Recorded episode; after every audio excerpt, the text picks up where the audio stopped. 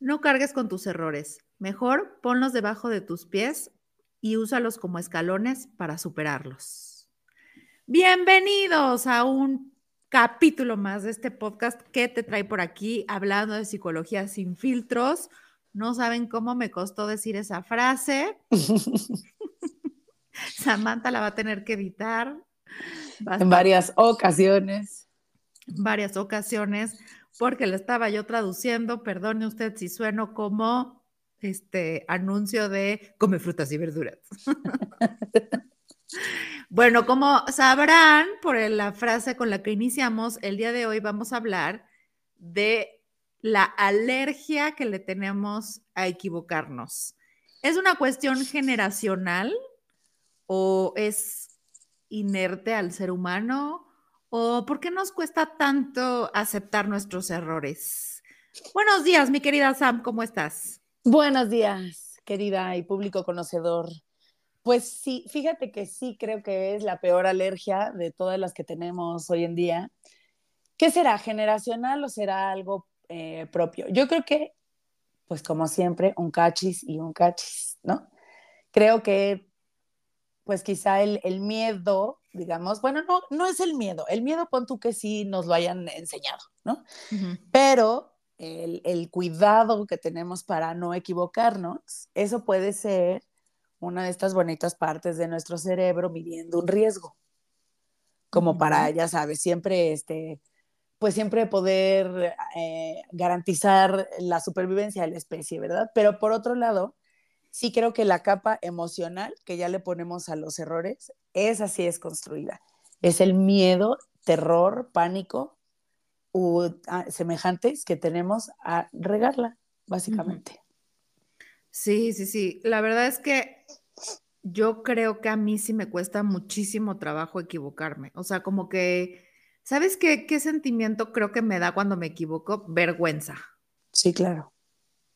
Y me dura o sea, un buen rato este sentimiento.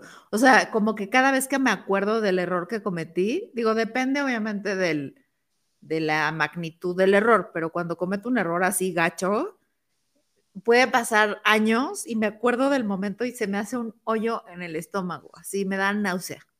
Sí, claro.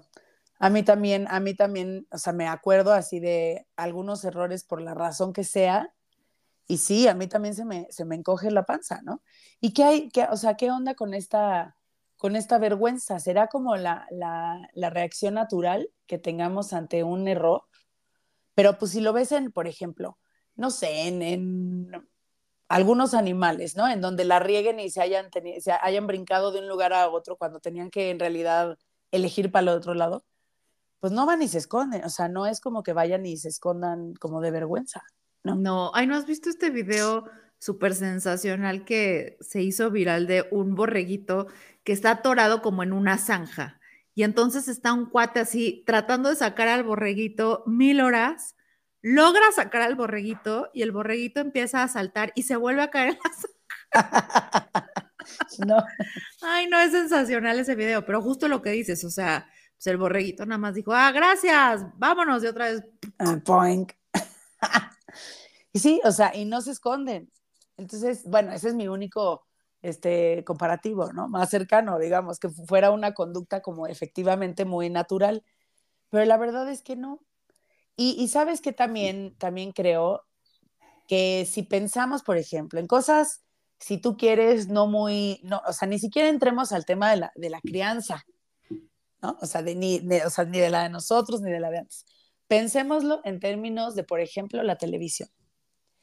Eh, los medios, la televisión antes eran como precisamente, o sea, obviamente todavía, pero era todo perfecto. O sea, salían todas vestidas perfectas, nunca nadie se equivocaba en la tele. De hecho, están entrenados, eso pues lo, entiendo, ¿no? Lo entiendo perfectamente. La adicción, etcétera, y aparentaban también una vida súper perfecta.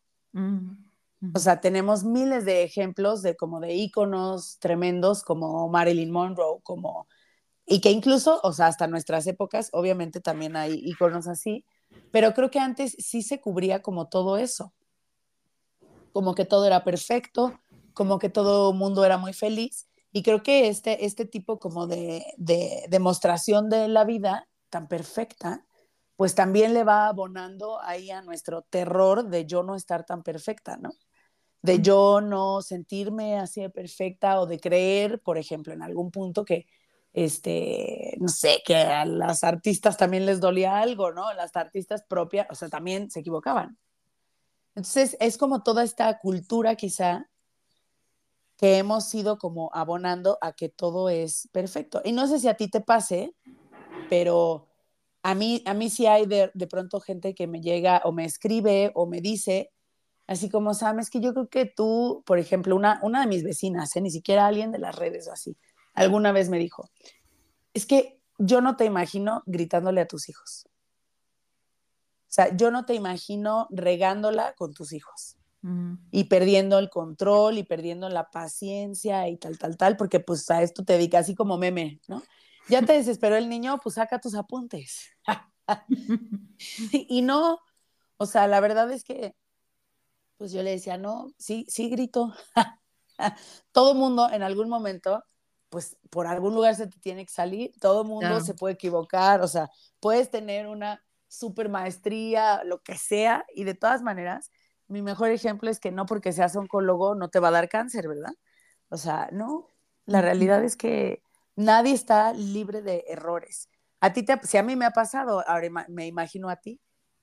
Ay, no, sí. O sea, yo me siento súper observada cuando estoy con mis hijas, la verdad.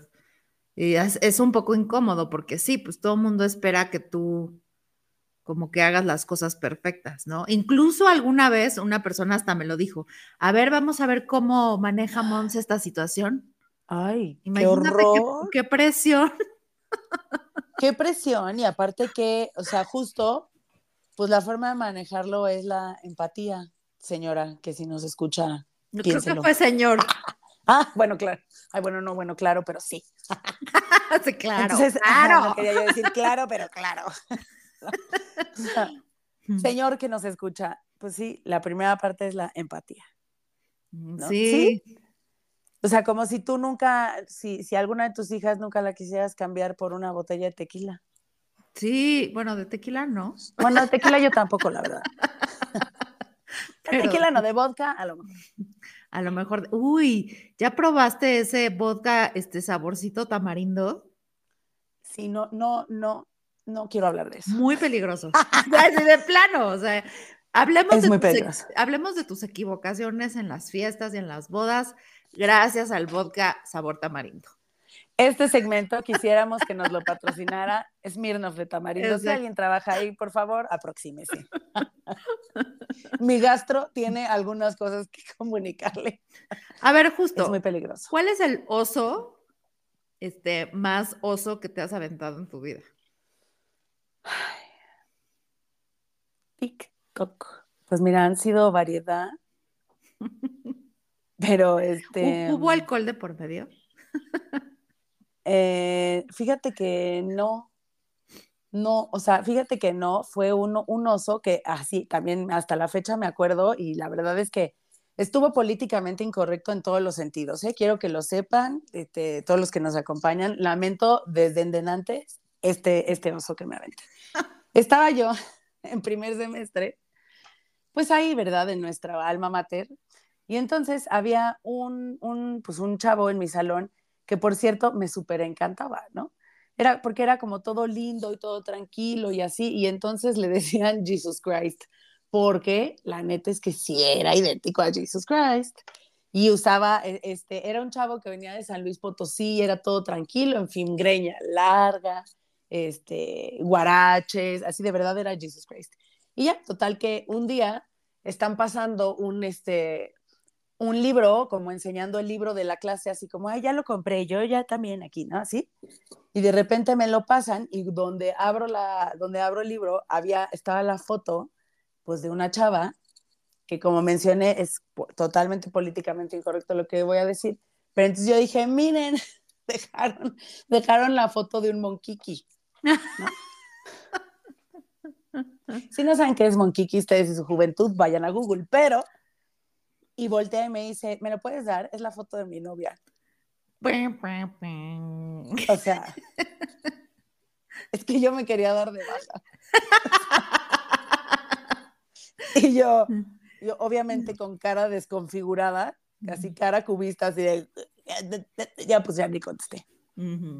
Por supuesto sentí que se me hormigueó todo el cuerpo y ya me volteé. Supongo que decaí de su gracia, pero lamentablemente Jesus Christ decía que no, no, verdaderamente no aguantaba la, la, presión que sentía de vivir en la Ciudad de México porque sentía que había gente en todos lados y al siguiente semestre se regresó a su casa. Mm. Jesus Christ. y pero, a ver, pero ¿qué aprendiste de esa de ese error garrafal? Pues, o sea, pues la prudencia, mijita. O sea, ¿dónde está la prudencia? O sea, sí, sí, sí estaba, o sea, independientemente de que la chava, eh, lo, que, lo que hubiera sido, o sea, eh, claramente el problema no era la chava, el problema era mío. Y obviamente esta parte como muy inmadura de querer hacer una broma, como a cuenta de alguien más, eh, ya sabes, o sea, como todo eso y dije, Dios mío, qué imprudencia, ya, aquí se acabó mi imprudencia. Y obvio no se acabó ahí, pero, pero lo he trabajado mucho. Mi imprudencia la trabajo todos los días. todos ellos. Y luego, y luego no quiero que Juan Pablo sea imprudente, pero bueno. Pues sí, o sea, como que justamente creo que una de las cosas que debemos enseñar a nuestros hijos, porque a nosotros no, nos, no nos lo enseñaron, es que, número uno, pues es imposible no equivocarse, ¿no? O sea, como que es completamente, o sea, cualquier ser vivo bueno, las plantitas puede ser que no se equivoquen. Cualquier animal en donde entramos nosotros catalogados, pues se va a equivocar, va a cometer algún error en algún momento, ¿no? Claro. Y creo que la diferencia justo que decías entre los animales y los humanos, pues tiene que ver con la respuesta del otro, ¿no? O sea, cuando esta ovejita del video que les conté se cayó dos veces en la misma zanja, no se voltearon todas las demás ovejitas a decir, ¡ah! ¿No? Sí, O sea, no. Ni, la sacaron, ¿no? De la manada, ni así fue como, ay, pero qué bruta eres. O sea, no. Exacto. En cambio, nosotros, pues, el famosísimo de las escuelas, ¿no? De. ¡Qué horrible es ese sonido! Es horrible, ¿no? Y fíjate que creo que también este miedo a equivocarte, a decir lo incorrecto, a decirlo de manera incorrecta, hacerlo, lo que sea, también, eh, también siento que nos va como un poco restringiendo a veces de quienes somos o de, de poder comunicar a lo mejor una opinión o una postura. Y siento que hasta, hasta te puede como llegar a cuartear un poco eh, por ejemplo, hasta tu potencial o hasta, a lo mejor no tu potencial entero, ¿no? Pero este terror a equivocarte sí te puede restringir hasta en tu carrera, por decir un ejemplo. O sea, como que nunca quieras decir tu opinión, que era la opinión del millón, sí. porque te da miedo equivocarte. Sí, eso es muy cierto. O sea, como que muchas veces, fíjate que creo que eso, por ejemplo, es algo que le pasa mucho a la gente introvertida, ¿no? Como que como pensamos más en lo que vamos a decir que los extrovertidos, siento. O sea, como que siento que los introvertidos, ya que hablábamos de eso en, otro podcast, que vayan a escuchar, como que somos este socialmente más sensibles, puede ser. O sea, como que te importa más la opinión del otro. Quizá, o también puede ser que no, que no siempre haya como el interés de que quizá la luz esté puesta en ti, ¿no? Y que el spotlight y que toda la atención se voltee hacia ti y entonces prefieres dejar pasar una que otra opinión y no que otra intervención como para que no, la, no, tengas todos los ojos encima. Y creo que hoy en día que precisamente tenemos a tantos otros, ay sí, yo muy lacaniana, a tantos otros viéndonos de alguna forma, que porque si la red social, lo que ya sabemos, todo se puede grabar, en fin, ¿no? Creo que existe uno, uno de estos, eh, pues ya sabes, de estos fenómenos que ahora tienen nombre, no es que antes no se diera, sino que ahora tienen nombre, que se está llamando, ¿recuerdan todos al FOMO? Pues ahora tenemos FOPO, que es, el Fear of Other People's Opinion. Ándale. Se hace el miedo a la opinión de los demás. Tan, tan, tan. Está cañón, porque esto no es solo la opinión para bien, o sea, sino creo que ahí engloba también toda esta parte de los de los errores, o sea, de, de, pues de que te da, sí, pues la neta es que sí da pavor equivocarse y ahora equivocarte enfrente de todo mundo, pues imagínate, es tremendo, ¿no? ¿Tú qué, tú qué oso, tú qué oso has cometido? Híjole, uno de los que, o sea, que hasta la fecha me revuelve el estómago porque fue hace poco además. Ay, no, fue terrible. Políticamente incorrecto también, igual que tú. Me invitaron a la escuela de mis hijas a darles un taller a los maestros sobre mindfulness y cómo podían aplicarlo en el salón de clases. Pero todos los maestros de la escuela de mis hijas hablan inglés, no, no saben español o lo saben muy mal. Entonces me pidieron que diera el taller en inglés, lo cual pues yo hace mucho tiempo no hacía, ¿no? Entonces, queriendo poner un ejemplo que en ese momento se me ocurrió, porque es la realidad, o sea, en ese momento se me ocurrió el ejemplo. Bueno, cabe destacar que estos maestros son ingleses, ¿no? O escoceses o de las de Europa. De por allá. ¿No? Entonces, yo queriendo decir un ejemplo, pues en eso dije la palabra nigger. Oh my God porque mi cerebro pues estaba tratando de traducir todo lo que yo estaba diciendo, ¿sabes? Y en español, pues nosotros aquí en México sí solemos decir la gente negra, o sea, no es algo que esté feo, ¿sabes?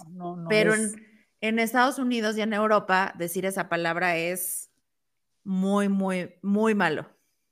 Sí, claro. Entonces, en el momento en que lo dije, yo empecé a ver las caras de todos así de espanto. Desconfigurándose. Cuando terminé el taller, el director de la escuela tuvo que ofrecer una disculpa a mi nombre, porque pues además había gente de color escuchando mi taller. Claro. Muy enojada.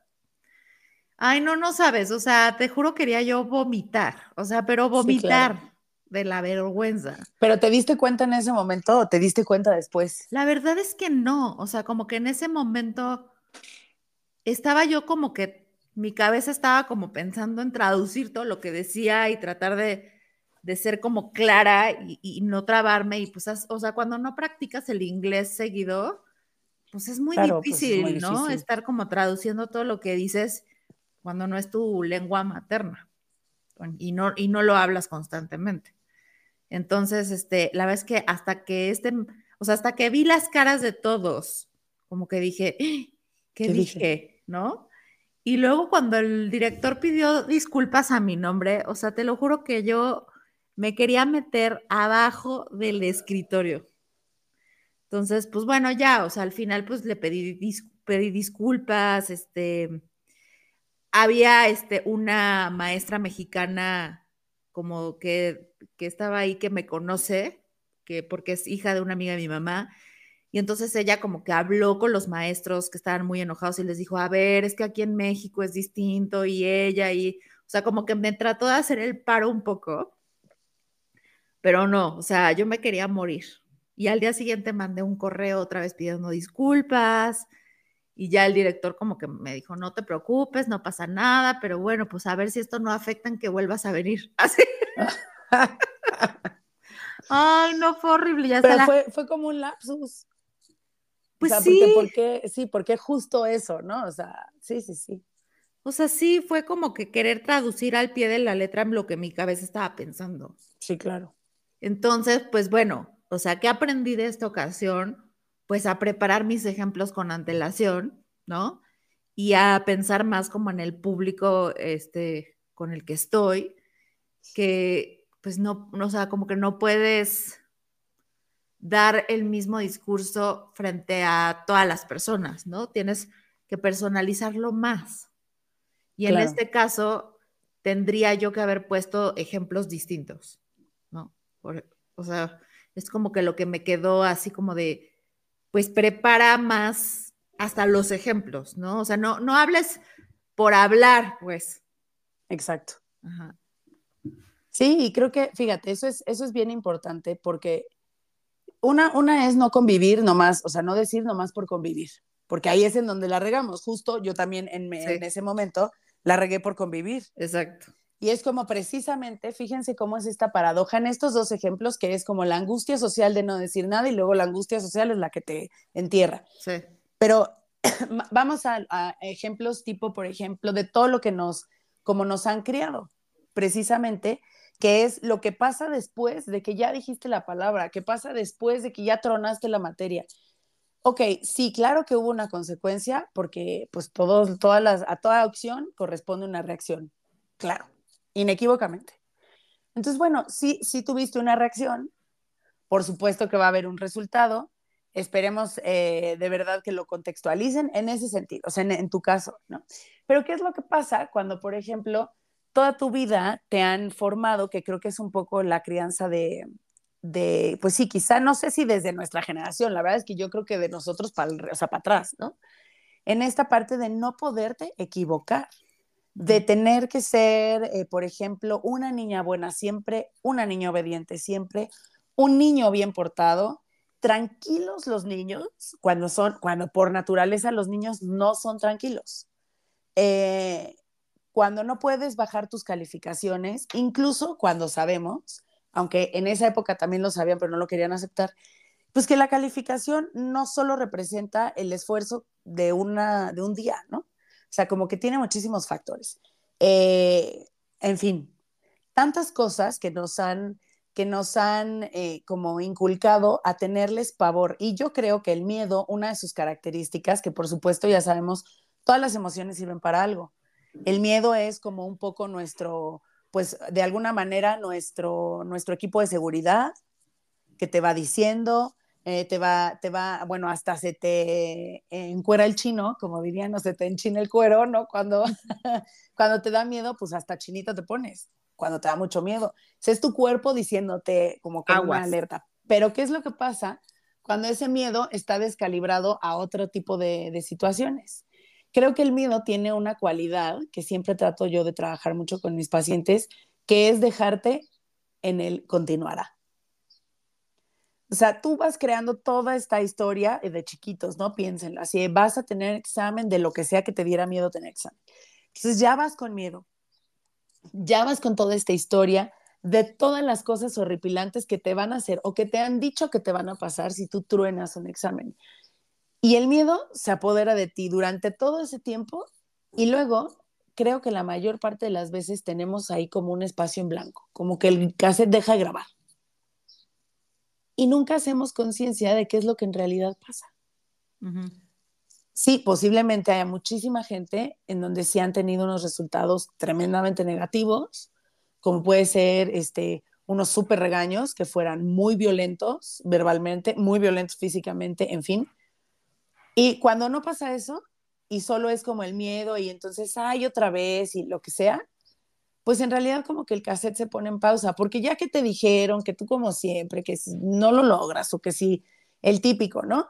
Eh, el 9, este, cero. O sea, 9 es imposible, impensable que tú te saques un 9. Y cuando te sacas 10, entonces, bueno, pero pues es tu responsabilidad. O sea, no esperaba yo menos de un, de un 10, ¿no? O 10, ah, pues qué mal. ¿Y el 11? ¿No? Así de, oiga, pero el 11 ni existe. Entonces, esta, esta, como estos muy pocos espacios como para la, pues para la humanidad, diría yo. Porque es claro que no siempre vas a sacar 10 y aparte, ni siquiera es relevante. Entonces, como que se detiene ahí el cassette y no sigue grabando, que en realidad en tu vida, pues no tiene ningún impacto tu 8 de historia, ¿eh? Cero. Sí, no, o sea, realmente no pasó absolutamente nada porque tú reprobaras matemáticas tres años seguidos, ¿no? Te los digo por experiencia propia. yo también.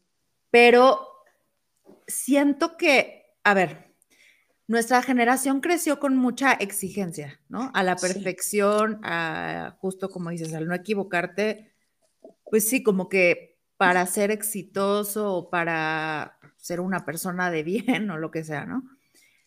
Y, pero creo que hoy en día vivimos en un asunto de doble moral, porque si por un lado queremos como educar a nuestros hijos a que no le tengan tanto miedo al error, y no, y está toda esta tendencia como de formarlos en cuestión a que aprende de tus errores y levántate y vuelve a intentar y no pasa nada, ¿no?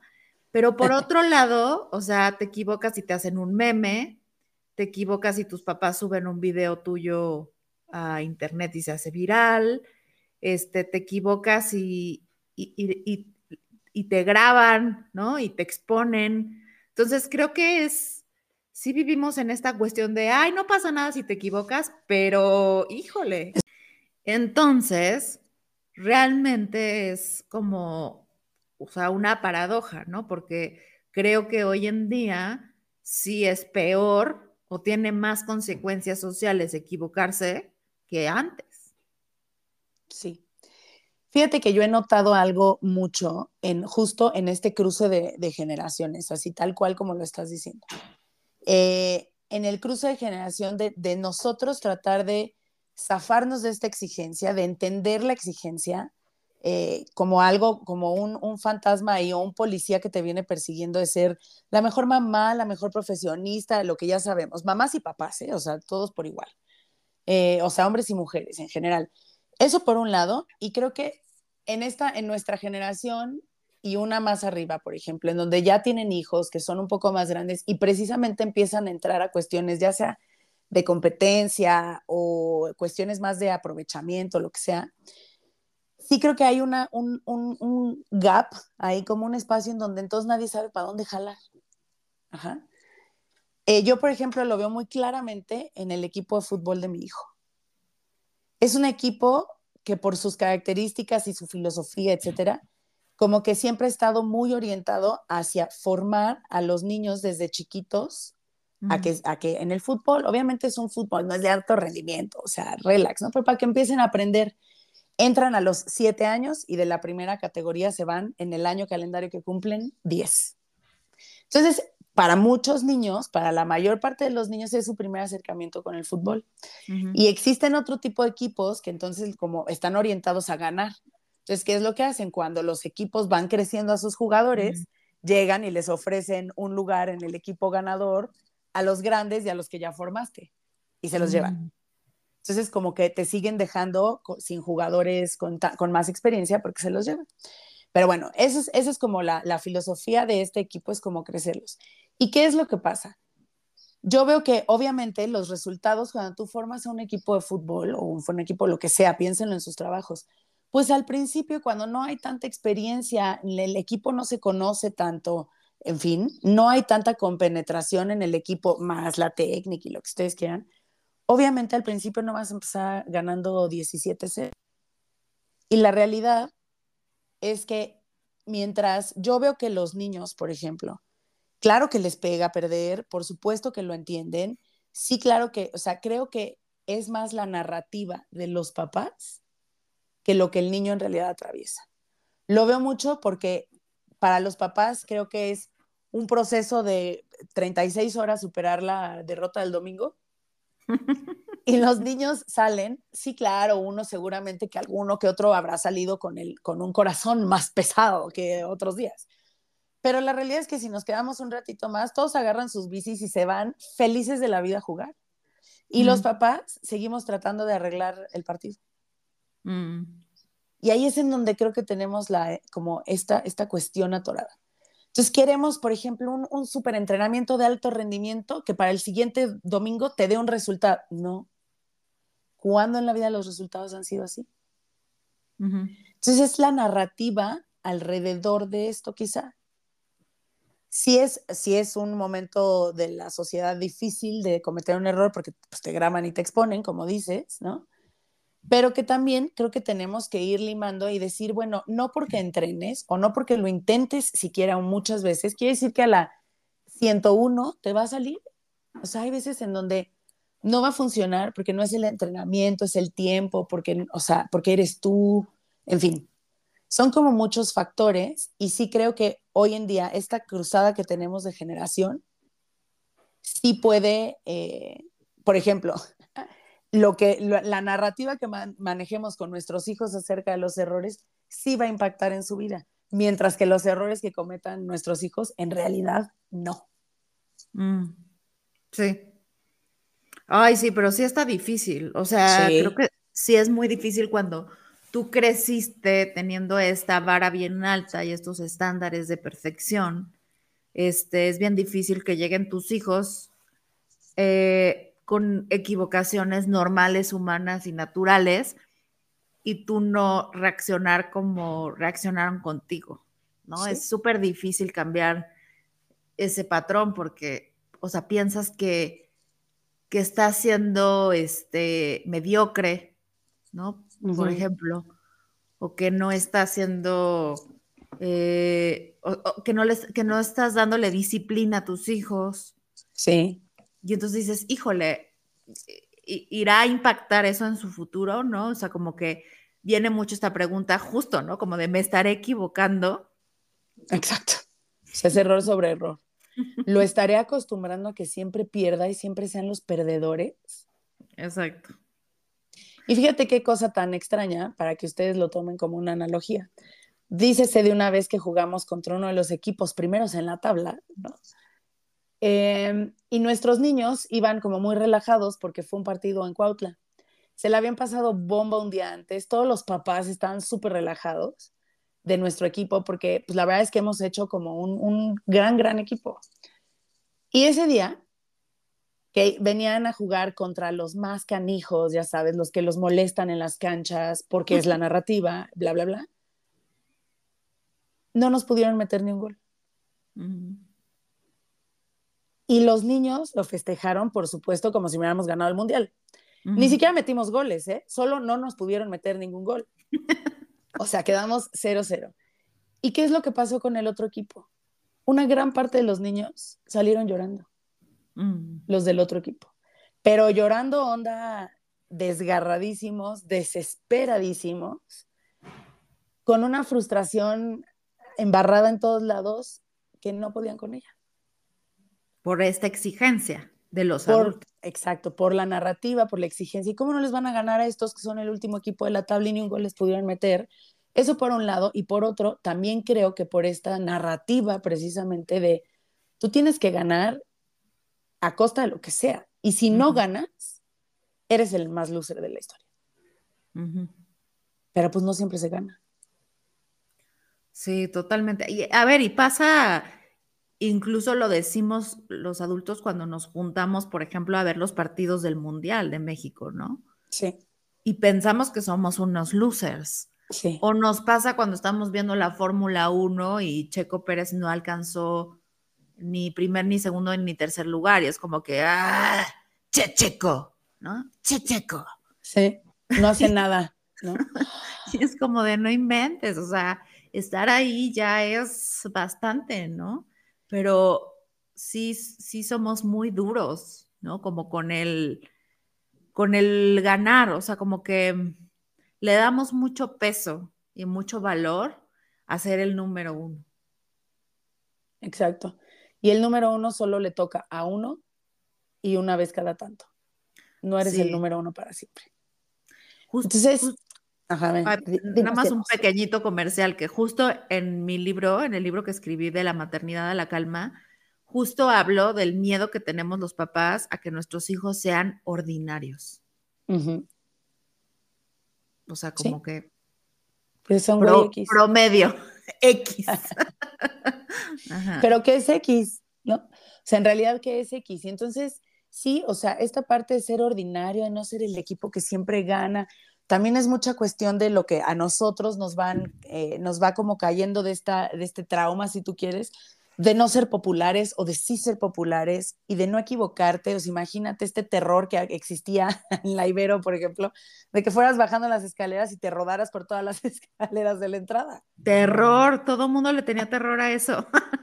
O sea, y olvídense del terror de haberte caído eh, treinta y tantos escalones de ladrillo y poder, poder perder la vida, ¿verdad? No, no, ¿eso qué? O sea, perder la vida como sea, hija, pero caerte enfrente de toda la Ibero, ni Dios lo mate, ¿no? Entonces, este, creo que es, es importante que sí tengamos como mucha atención en entender qué es lo que pasa después de un error. Pues nada, me van a correr. Bueno, ponte tú, órale pues, te corren. Y luego, viene un policía, te lleva. O... Pues no, no. O sea, solo encontrarás otro trabajo. Jamás encontraré uno igual. Bueno, relájate. Pues no, tampoco vas a encontrar uno igual. O sea, y o sea, lo que voy es como ponerle otra vez play después del error a que vuelvas a grabar qué es lo que sí pasa después de un error. Y la realidad es que pues no pasa nada. Sí, y también creo que la presión que se ha puesto últimamente a ya no poderte equivocar después de que te equivocas. Ah, sí. es que siento que eso también es durísimo, como que eh, te equivocaste, exacto, aprende y ya no te vuelvas a equivocar. Pues estamos cayendo en lo mismo, ¿no? O sea, como que otra vez esa exigencia de solo te puedes equivocar una vez. Sí. Y ya, es a lo que tienes derecho. Sí. O sea, no te puede volver a pasar. Y esta otra vez la narrativa, ¿no? La machacada interna que nos damos de otra vez volver, volví a hacer la misma tarugada, o sea, otra vez. Bueno, pues sí, y o sea, pues relájate. Entonces no estás listo todavía para aprender la lección, no estás listo todavía para aprender cómo se hace de otra forma. A mí me encanta este término que se usa en las empresas y que a mi marido no sé por qué le encanta estarlo diciendo, pero lo adopto como que a mi vida y a la vida de mis hijos, que es estoy en la curva de aprendizaje. ¿No te encanta eso? Sí, la curva de aprendizaje. Porque en la curva de aprendizaje tienes la justificación de regarla a diestra y siniestra. Exacto. Pero si ya saliste de la curva de aprendizaje y la vuelves a regar, muy mal. A la congeladora. Exacto. Oiga, no. O sea, no, no puede ser así. Y creo que es, es otra vez, como hemos hablado en varias ocasiones, como un trabajo de mucha autocompasión. De aceptar que sí, sí nos vamos a, sí nos vamos a equivocar. Y, lo último con lo que quisiera yo como no, no dejar de, de, tomar en cuenta es que siempre hay un, bueno, o hay muchísimos errores que te van a cambiar la vida para llegar a donde estás. Así que, ¿cuál ha sido tu mejor error? ¿Cuál ha sido mi mejor error? Ay, chanclas. Ahí sí me sacaste, me, me sacaste en curva. Híjole. Este. A ver, tú dilo, ¿cuál ha sido tu mejor error? Yo creo que mi mejor, er, mi mejor error, mi mejor error ha sido, por ejemplo, no haberme ido a hacer una maestría al extranjero después de la carrera. ¿Por qué? Sí creo que fue un error porque lo pude haber hecho, buscado becas, ¿no? Como todo el mundo lo hace hoy en día y hubiera estado increíble y hubiera tenido acceso a otro tipo de lo que sea, ¿no? Si tú quieres. Y creo que fue un error, creo que fue un error porque por estar esperando a alguien más, por estar poniendo mi vida en pausa para ver qué era lo que el otro quería, mm. para ver cuáles eran la intención del otro y no de mí, pues dejé pasar esa oportunidad lo dejé pasar. Y nunca regresé a vivir sola a otro país, que era lo que yo quería desde que yo era chiquita. Eh, en fin, se me fue por estar esperando a alguien más. Y fue un error, ¿no? Sin embargo, sí creo que el haberme quedado definitivamente me ofreció otros muchos caminos de los que estoy casi segura. No tendría, por ejemplo, eh, no hubiera encontrado cosas que me súper fascina estudiar, no hubiera, definitivamente, no hubiera conocido, por ejemplo, a mi marido.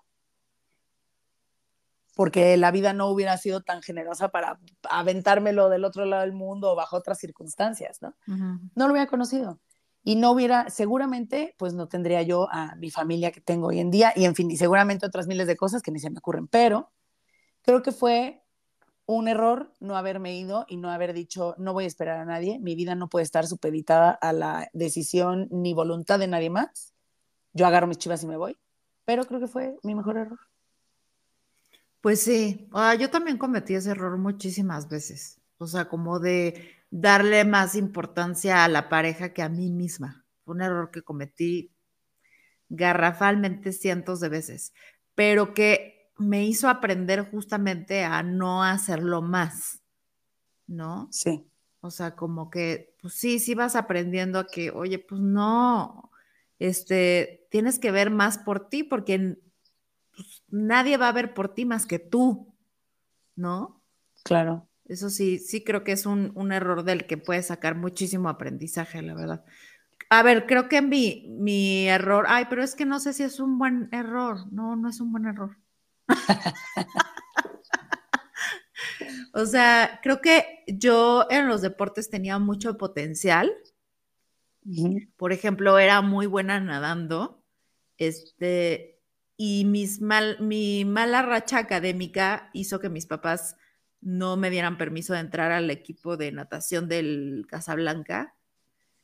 Este, y también era muy buena en fútbol y creo que me hubiera gustado seguir y no lo hice. Entonces sí fue un error, pero no sé si fue un buen error.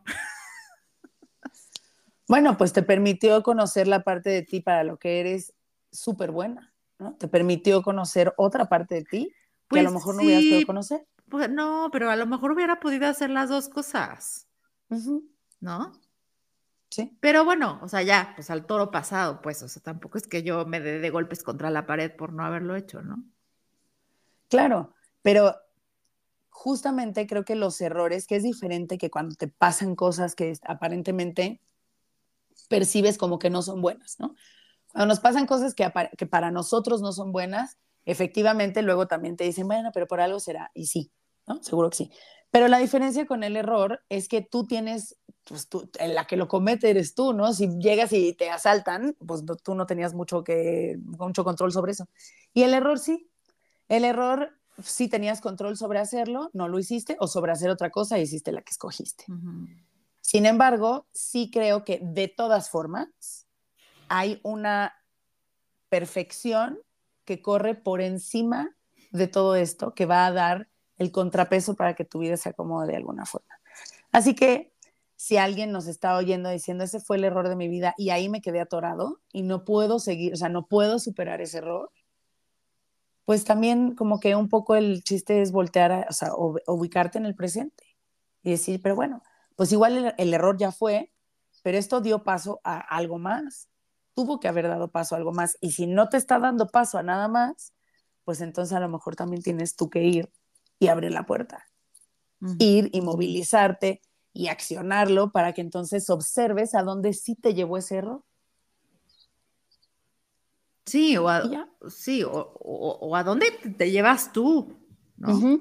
O sea, pero también creo que tenemos que tener ese chance de que no necesariamente tiene que salir algo bueno de todo error. Exacto. ¿No? No. O sea, a lo mejor sí, sí la regaste garrafal, sí, fatal. Pero pues lo que pasa es que la vida es como los mundos de Mario Bros. donde te empuja la pantalla negra. O sea, que tú no quieras caminar, la pantalla te va a empujar. Y si llegas del otro lado y no corriste y no brincaste y te metiste al tubo verde, te vas a molir. te vas a molir. Entonces, pues o le corres de la pantallita negra y aunque haya estado de la súper fregada, bueno, pues de todas maneras el tiempo sigue corriendo. Sí, muy bien. Con esa, Así que soltémonos. Con esa angustia nos despedimos. que ahí viene la pantalla de Mario Bros. Ahí viene la pantalla y tenemos que pasar a la siguiente actividad. Así es que, tururun, turun, tun. Bye. Cuídense, compartan, equivóquense, por favor, en paz de Dios, equivóquense en paz de Dios. Y no olviden que en todos lados me encuentran como arroba psicóloga Sam y a mi Monse querida. Como arroba mentita una mente chiquita. Nos escuchamos la semana que viene. Felices errores a todos. Chao.